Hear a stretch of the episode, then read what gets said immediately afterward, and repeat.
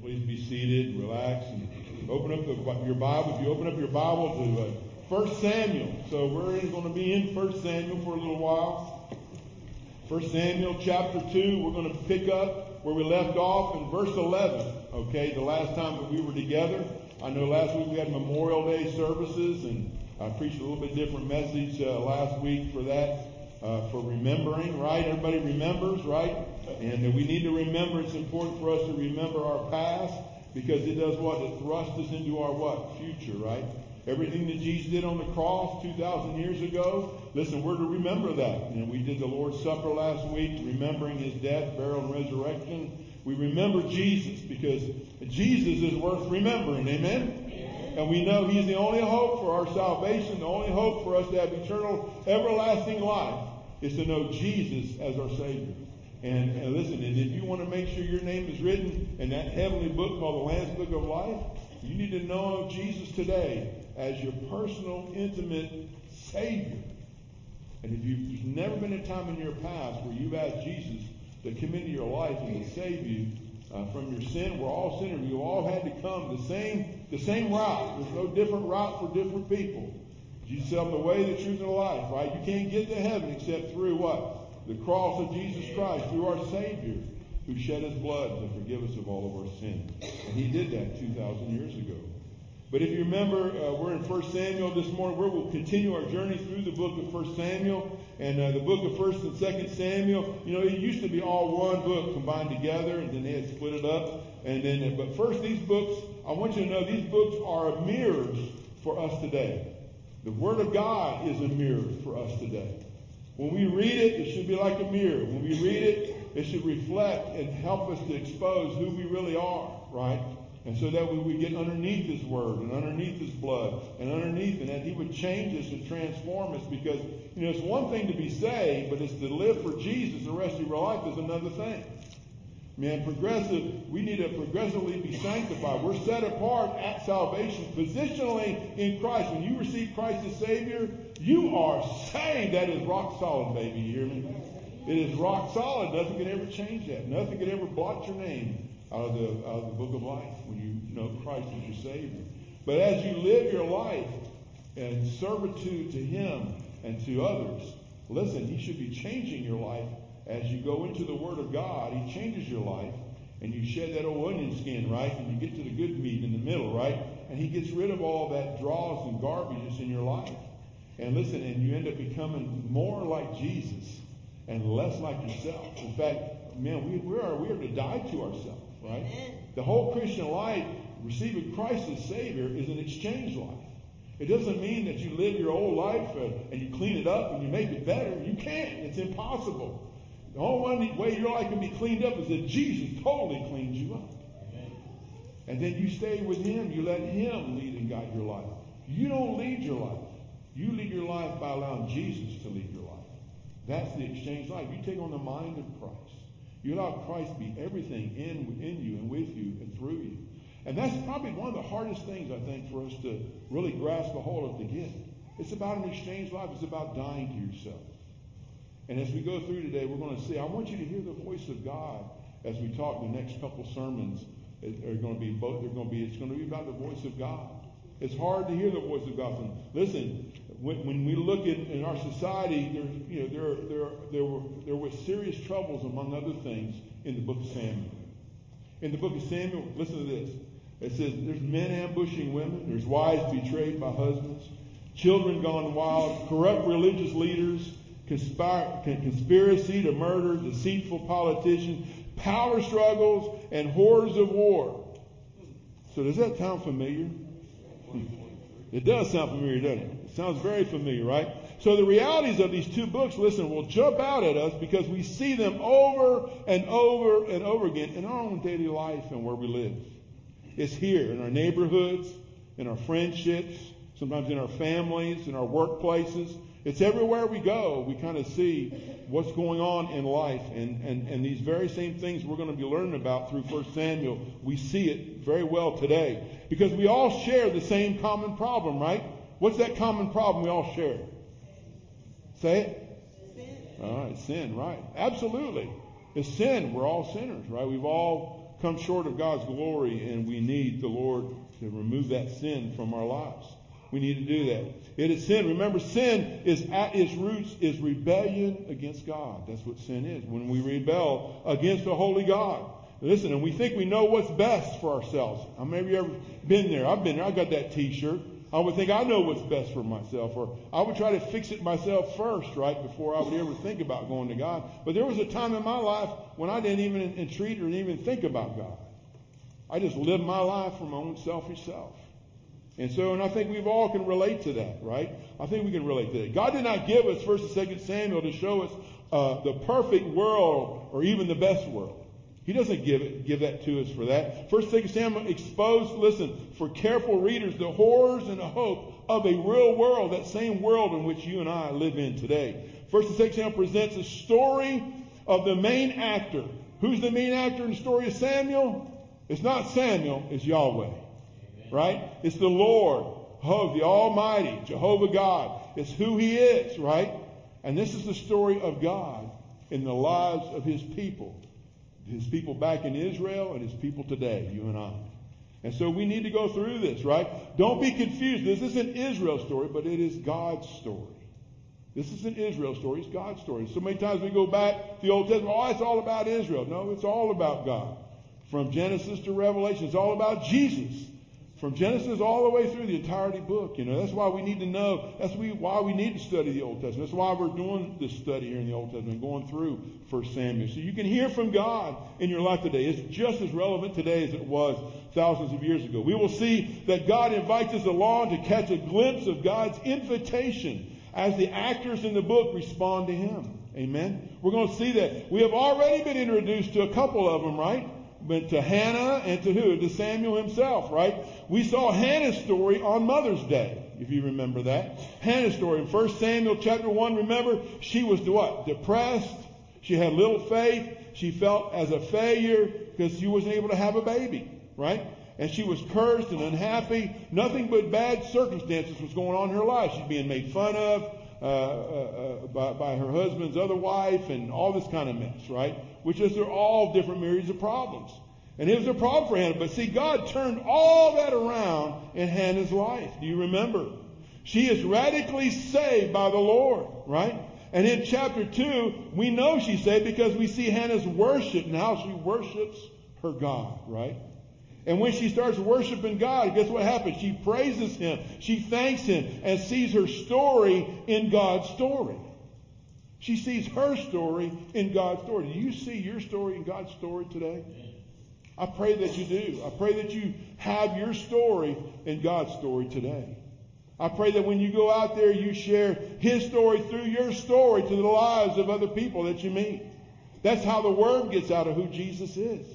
He uses all of us to share His story through the salvation experience of our story and with His Word and the Holy Spirit leading you and guiding you in all truth. And it's a wonderful, it's a wonderful position to be in. She learns, listen, to know, uh, she, she learns and knows God's character, His holiness. She knows His justice, right? Amen. Finally, she sees God's coming salvation for her and for the world. Why? Because she sees a coming king in, the, in that first chapter. She saw the first coming king, who the king who is going to come after her. We see Hannah's life move. Listen, from emptiness to fullness. That's what God can do. From, listen, from pain to praise. That's what God can do. From sadness to gladness, because that's what God can do. Do you see that? From mourning in chapter one, right, to joy in chapter two. And that's all that the last time we talked about her, as we talked about her worship. We learned the last time that worshiping the Lord, what does the worshiping the Lord do for us? It should transform us.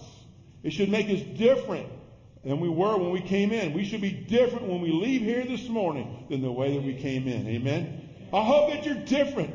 Man, I hope that you're floating, elevating out of here because God has encouraged your soul this morning. Because, listen, worship should bring transformation in all of our lives. This is why we come together. Amen? It transforms because in true worship, why? Why does it transform? Because God meets all of us right where we are. Where are we at? We're in His house this morning. We're worshiping God. And I pray that God comes into your heart and changes your life. Right? It's a wonderful, wonderful thing. God meets us right where we are. He will meet you every time right where you are. In fact, in, Genesis, in Galatians two twenty, I love this verse. This is how God meets us right where we're at. I have been crucified with Christ, Paul writes. And it's no longer I who live, hear me, but Christ lives where? In me. Does Christ live in you this morning? Have you exchanged your life for the life of Jesus Christ? We must do that this morning. And the life which I now live in the flesh, listen to this, I live by what? By faith in the Son of God. Is your life in Jesus? Are you in Christ? Is He everything to you this morning? That's so important for us to have an exchange life. And I pray you do this morning. Who loved me and gave Himself up for me. Isn't that wonderful passage of Scripture? Are you dead to yourself this morning? And have you exchanged your life for the life of Christ? Listen, if there's no exchange life, God will not meet with you. I'm just saying that. It's just, He won't meet with you. There's got to be an absolute exchanging of your life for His life. He wants to have an intimate relationship with you. Worshiping the Lord transforms our life, whether we feel it or not. It's not about our feelings. Our feelings are very fickle, right? Our feelings don't change us. It's not the feelings, but it's the power of a living God who comes in and exchanges. No matter how you feel, it's not about how you feel. It really isn't. Feelings are important in areas of life, like relationships and family, jobs. But feelings are completely, listen to this, unreliable, listen, in matters of our faith. It's un, un, listen, it's unreliable in matters of faith. We nurture our need for a relationship with God when we worship Him. Man, I used to go down the road in my truck when I was up in the military, up at Fort Bragg, and I'd be going up the highway, and I'd be up there playing some uh, songs. And it's like, it's like, you ever had this experience? It's like you're singing a song, and then it begins to speak to your heart, right? And man, all of a sudden I'm driving, and tears are flowing. I'm like, okay, keep it between the lines, Lord. Keep it between the lines, right? And so I'm going along. I'm a grown man. I'm in there, and I'm, I'm bawling like a baby going down the highway heading to work to Fort Bragg, you know? And I'll be sitting there, and I tell you, I'm just, it's like me and Jesus are in the truck, and, and, and we're going down the road, and I'm praying that He's guiding it, right? You know, it was just that good. Listen, have you ever experienced that? Where you hear the voice of God. God is speaking to your soul, to the innermost part of who you are, and He speaks, and He fills you full, and it overflows, and it just has to come out. It has to come out. You can't contain the power of God within your body. It has to come out. It has to come out. Man, have that. Search for. Look for that kind of a relationship with Jesus. And listen, it's real. It's uh, as real as I'm standing here talking to you today. Listen, we need to nurture that relationship by worshiping Him. He meets us exactly where we are. No matter whether we're in the church or we're going down the road in the pickup truck, right? He meets us where we're at, man. That's why we need the mind of Christ. We need to think about Him in our daily activities. When you get out of bed in the morning, you should thank God for getting you out of bed in the morning, right? And then before you get out, what, what are you supposed to put on? That's awesome. Put on the whole armor of God, right? Put it on piece by, put the helmet on, put the breastplate on, the belt on, the shoes on, the shield on, and the sword. Take up the offensive weapon, the sword of the Lord, right? Which we're going to learn about that at Vacation Bible School, amen? So if you don't know about all that, come to Vacation Bible School. You'll learn it all, right? We'd love for you to do that. It would be really, really awesome, right? But see, but listen, God just turns things around. We are transformed. And she was transformed in her, in her worship, right? Uh, feelings are important, right? We, he meets us right where we're at. So my question is, how many of us at times have trouble hearing from God? Be honest, you're in church. How many of us have trouble hearing from God? Come on. There's times, there's times, listen, there's times that even pastors will have trouble hearing from God. I don't, I don't discount myself. Just because I'm up here preaching the word doesn't mean that there's times of drought and times where dryness comes. Right. Sometimes, sometimes I can get so bogged down with a lot of things going on that I need to be still and listen out for the Lord, right? I'll give you an example, like a, like how do you guys listen when you pray? Like maybe you're at home and you pray. You get up in the morning, you know you got to be at work at a certain time. You spend time with the Lord. And I pray that you do that, right? But sometimes we'll sit here and we'll pray, right? We'll go, Lord, pray. Say, Lord Jesus, you know, help me in my day. Help me be an example to others. And this and that. Help me to do all that you want me to do. Help me, Lord, to love other people the way that you love me. Help me to just deny myself and trust you fully in all of my life through everything I'm doing. Amen. Right? You ever been there? You do that? How many times do you pray and say amen? but then just sit there. Just be still and know God. Let him speak. Man, sometimes we do all the talking. Right? Listen, I'm guilty. I know. I've done that. We do all the talking. And it's like, man, why don't you just shut up and listen? I want to talk to you. Just shut up and listen to me. Right? So listen. Because listen, God designed us that. God designed us to listen. I'll prove it. You got two ears and one mouth. Right? That's a fact you can see. Why does God give us two ears? One would be sufficient, wouldn't it? Not to God. I want you to listen twice as much as you speak. That might be a lesson for somebody out there. I don't know. Maybe me, right? So definitely for me, right? So, but you see, hearing from God can be very difficult. Especially, especially when things are very tough. You go through tough times. I know the Martins that we're going through a tough time. And sometimes you ever ask God, like, God, where are you right now? You ever been there? I've been there. Like, God, where are you right now? What's going on? I don't feel you. I don't see you. Where are you, God? And I, you know, and, and listen, but he's always there. He never leaves. He never changes. He never leaves you. He never lets go of you, you know. That's the beauty of, a, of the holy God that we have. He doesn't leave you. He doesn't let go of you. You might let go of God, but guess what? He will never let go of you. That's right. If you're a, if you're a, a believer in Jesus, he never lets go. Sometimes when things are good, it's hard to hear, right? Sometimes we, in the good times, we get, everything's great. I don't need God right now.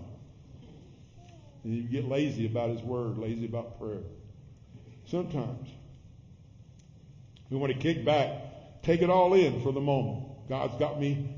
He's got me on this great thing going on, right? Listen, we live in a noisy, congested world. You hear me? We live in a very noisy, congested world. There's a lot of noise out there. One of the things that God showed me in that, and one of the things that I love about uh, how God shows us things, and listen, and when we engage God and we get involved in ministry, he has a way of showing us different things. Amen?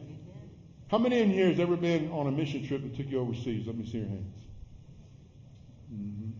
I see a couple of you. I see a few of you, right? I want to encourage you. If we have a mission trip, and we do a mission trip, and we're going to do some mission trips, I want you to go. You can go. Because I want to tell you what, God has a way of speaking to your heart, unlike he would speak to your heart right here in the midst of all the noise and the congestion. I used to go down to Belize. I, Deneen and I used to go to Belize. In fact, first time after I retired from the service, got in the ministry, uh, she had never went out overseas. So the first experience overseas, she went on a mission trip to Belize. It wasn't a vacay, you know what I mean? We went to the jungle down in Belize in Central America, right? I took my wife for her first overseas trip to the jungle, right? And that's what we did. We went down to Belize. Wonderful mission station. We went down there. And I was so excited. I remember on the airplane holding her hand, and we're looking out the window. I said, honey, you get to go overseas. You get to go do what I used to do all my life in the, in the career, my Air Force career, right? And so we go down to Belize, you know, and we go down there, and it's just a, it's just a wonderful, wonderful experience. Now, I just lost my whole train of thought what I was getting at with Belize. But anyway, but, but, but no, this is, this is what I, this is, this is what I got, came back. Thank you, Jesus. Right? So you go to Belize, right? We're down there for, how long were we down there? About fourteen days or something like that? About fourteen, ten to fourteen days, something like that. We're down there in Belize at the mission station, and we're serving, man. We're, every day we're doing vacation Bible school to all the kids that come out of the jungle. We go into the jungle. We do services, stuff like that. What a wonderful thing, man. I mean, we would drive on a bus way back in this jungle, unannounced. We'd come into this village under the canopy of the rainforest and all that mess. Back in there where it's kind of really dark in the daytime back in there, I think, for a reason. And then we come into this this place, and this place where all these huts are, and all these people, and these, all of a sudden you see kids come out of a hut, and they run to the next one, and they run there, and see all these kids are coming out, and they're running all over the place. And I'm like, man, where are all these kids coming from, you know? And then there's a little building that's set up as a church. It's got a thatch roof, cinder block. It's got uh, windows, not really windows, but shutters that open. And we go in there, and next thing I know, that place is so packed, there's no room to sit. And it's people. And so we just have a church service unannounced, right? How many of you will go to church unannounced? Right, right, exactly, right? So there's a hunger and a thirst for God and, and for them, for them. And so when we came in, it was like, wow, this is really extraordinary, right? And so we'd go down there and we would just have we would just have a great time. And you know what? Those ten to fourteen days that we were there, you know, by the end of the ten to fourteen days that we were there, it felt like we'd been there for thirty days.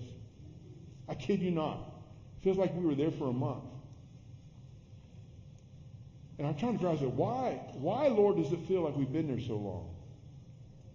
You know what I come to figure out?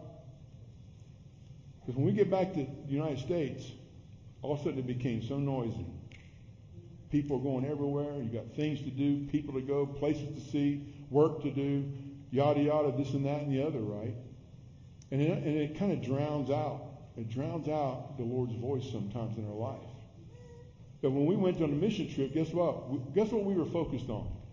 Jesus. One thing. We're focused on God. We're focused on Jesus. That's the only thing that we had to do was focus on Jesus.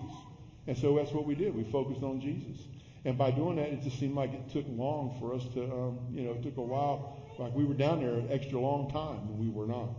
So, and I just thought that was interesting. So we need to, sometimes we need to pull away. Uh, going to and from, we go to and fro, right? And we had to focus, focus, focus. So, so in this life of busyness and noise and congestion and everything that's going on, when things are so noisy and you can't stand it Monday and you're dealing with traffic, you're dealing with people at work, and you're dealing with whatever you're dealing with, and it's so noisy, you're like, ah, you want to pull your hair out, right? It's like, you don't have enough time. I've never been here. I don't have enough time to do this, do that, do the other. And sometimes we don't. And so, but, but what you have to be careful of, you will miss the voice of God trying to speak to your heart. Somehow we got to hear the voice of God. You know, and it's not impossible. It's not impossible to hear the voice of God. I know this for a fact because, because of my wife, Sister Deneen, right? So we'll go out. Listen, we'll go to the store, to the mall. We'll go to Walmart. We'll go to the store, wherever. We go somewhere in a crowd of people, right?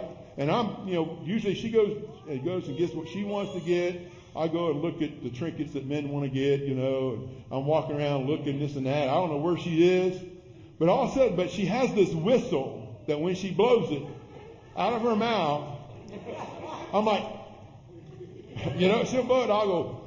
I mean, I'm automatic, man. It's like, I mean, it's her whistle. There's nobody else that does a whistle like she does a whistle, and it's automatic. And one day we were in the in the store, Walmart somewhere. We're in Walmart. Also, I hear the whistle. She look. I hear. The, she sees me. I hear the whistle. I'm like a bird dog.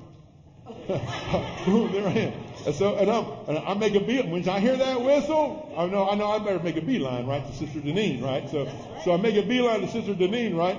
And you know what's funny is, I see all the people in the store. They're laughing. They're slapping their knee. They say, "Lord, girl, you got him trained, right? She got me trained." So, and that's exactly. But listen, that goes to show you that even in the midst of noise or whatever, when you know the voice of God and when He speaks to your heart, man, it should be boom.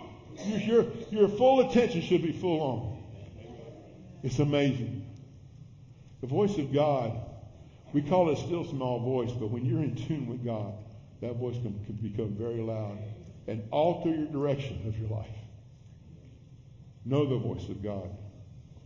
Know the voice of God. Now, Hannah's worship in First Samuel two contrasts with the willful sin of Eli's children. And dull division of the priest Eli in First Samuel two twelve and following, right? So as we read the scripture today, we will see the narrative of the story change immediately. Listen, by presenting judgment of the priest Eli and his sons not hearing from God. Eli was a priest, and his senses became dull to the things of God. He didn't hear God right away. He didn't hear. We know that. We know he didn't. You know why? Because when he saw Hannah in the first chapter, Hannah was praying to the Lord, but what did Eli accuse her of? Being drunk. Now, if he was really hearing from the Lord, would he have said that? I don't think so. And so it's interesting for us to see that, to, to, to see this. Listen, you can be distracted. You can be not hearing. I hope that's not you this morning. Look at verse twelve. We'll begin right here. I promise you, we'll get going. Verse twelve, now the sons of Eli were worthless men. You might want to underscore worthless men. They did not know the Lord.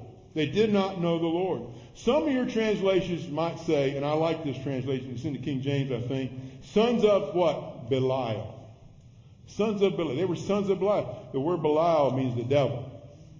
That these boys, these two sons of Eli, who were supposed to be servants in the tabernacle, and this is the tent of meeting, and this uh, tent of meeting was uh, uh, uh, was set up on the on, on, on the mountain there where it was set up at, and uh, I'm going to get to that here in a second. And uh, and here they were, they were in Shiloh in Palestine, is where the tent of meeting was. And so they showed up there, and but these guys were there to be servants of the tabernacle. And listen, but they were sons of the devil, is what the word says. They were not saved. They did not know who God was. And here Eli, the priest, sons hung, hang out, listen, in the tabernacle. They're ministering there. And let me give you the description here of what this looks like. It's like, it's like, it's like sending your kids to a Christian school, right? So many times we'll send our kids to Christian schools, right? Which are not bad. It's not a bad thing. We'll take them out of public, send them to Christian schools.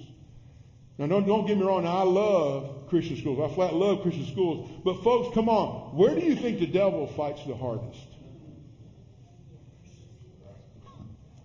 He does. He doesn't fight the hardest. You might think he fights the hardest in public schools, but he's already got a lot of them.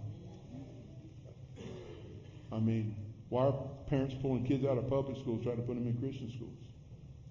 But listen, the devil's going to fight the hardest where God's people are. He's going to fight hard in those Christian schools. It's like he's going to fight hard in good churches that elevate the name of Jesus Christ. He fights us hard here. He will fight us very hard. And don't and listen, make no mistake about it, because listen, he wants to thwart the activity of what of the mission that God has all of us on. To make disciples of every person, right?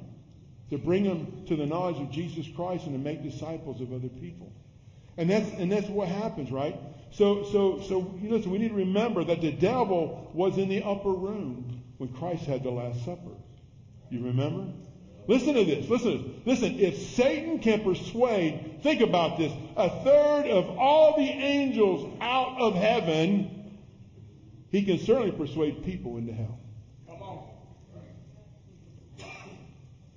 The devil is down here like a roaring lion seeking whom he can devour. And he wants to devour you and me. And he really targets us as Christians so we're not effective.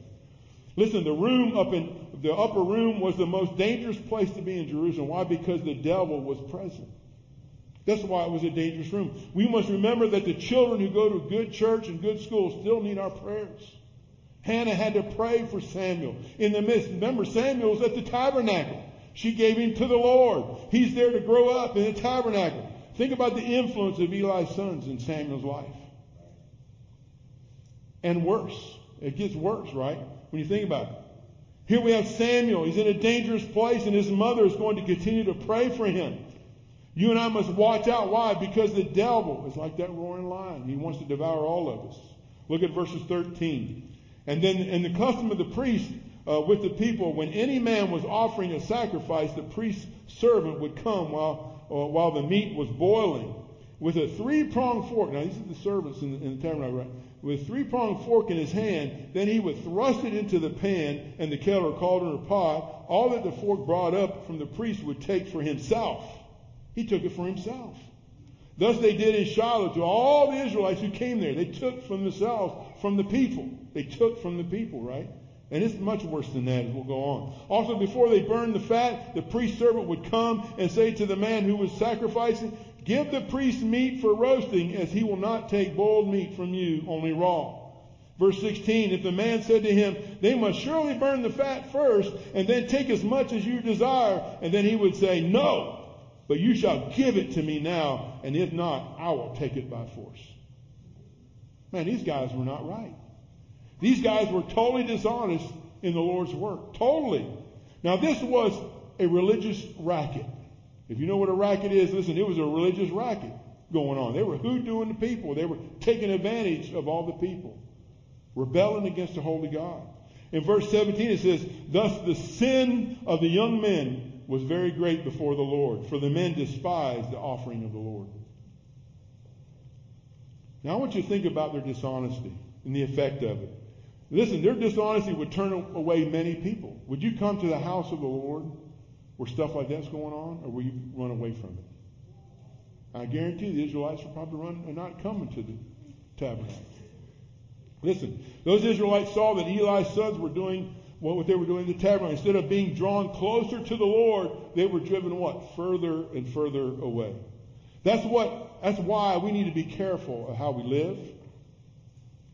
And that's why we need to be careful not only how we live our lives, but how we also run our churches. We need to be cautious about, man, purity. That's why I don't I don't jump after every other person that comes in here. You know, some of the things I do, some of, I'm going through Timothy on Wednesday nights, and we're talking about the offices of the church.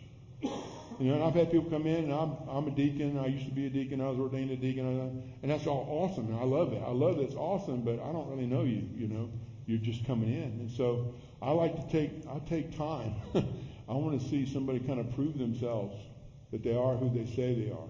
You know what I mean? I think it's important for all of us to be cautious about things like that. When we have people enter into our life, into relationship, you know, not that you're just cautious, because like, you know, you're just being like, you just don't trust anybody. I'm not saying you don't trust people. I'm just saying sometimes you got to test the spirits, and they got to prove themselves, right? And listen, you don't want to be mixed with something that is totally oblivious to the things of God. I'm telling you. So. So they so, so instead of being drawn away, they were drawn away. And so what happens is, if we're not careful, then we have hypocrisy in the church. And I'm not saying there's no hypocrites here, because if you think you're not one, huh, listen, you you go into a church with no hypocrites, what do they say? There's always, then then you, then you are a hypocrite, right? So uh, every, every church has its hypocrites, right? And we do. And, the, and, and listen, and hypocrisy will destroy the church. It'll destroy the church from the top down, and it'll destroy the church from the bottom up. Man, we got to be real, true, through, blue and blue, who we are in Jesus. And we got to live the life that He has called us to live with a fervor in our life. It reminds me of, what, and this is what happens when, when that doesn't happen. A friend of mine, Otis, over Calvary, uh, years ago, he and I used to minister together as youth pastors from different churches, and we'd come together with our youth. And uh, anyway, he'd always, every year, he would take a trip out to Oklahoma. And when he'd go out to Oklahoma, he'd go to a big youth conference. It's a great big youth conference.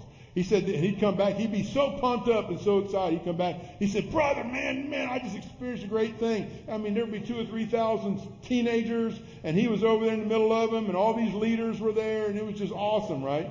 And then one year, after about three or four years of doing this, every year he would go out there. They had a tremendous bus ministry. They would bus kids in. They'd have two or three thousand kids. It was amazing. But one year he came, he said, he said, he said, I didn't go because they canceled it. I said, what do you mean they canceled? How would they, why would they cancel that? He said, here's what happened. He says, the bus ministry went out and got so many kids, but most of the kids that they got were just lost kids. And he said they were unruly. And what happened was they got so many kids that were lost that they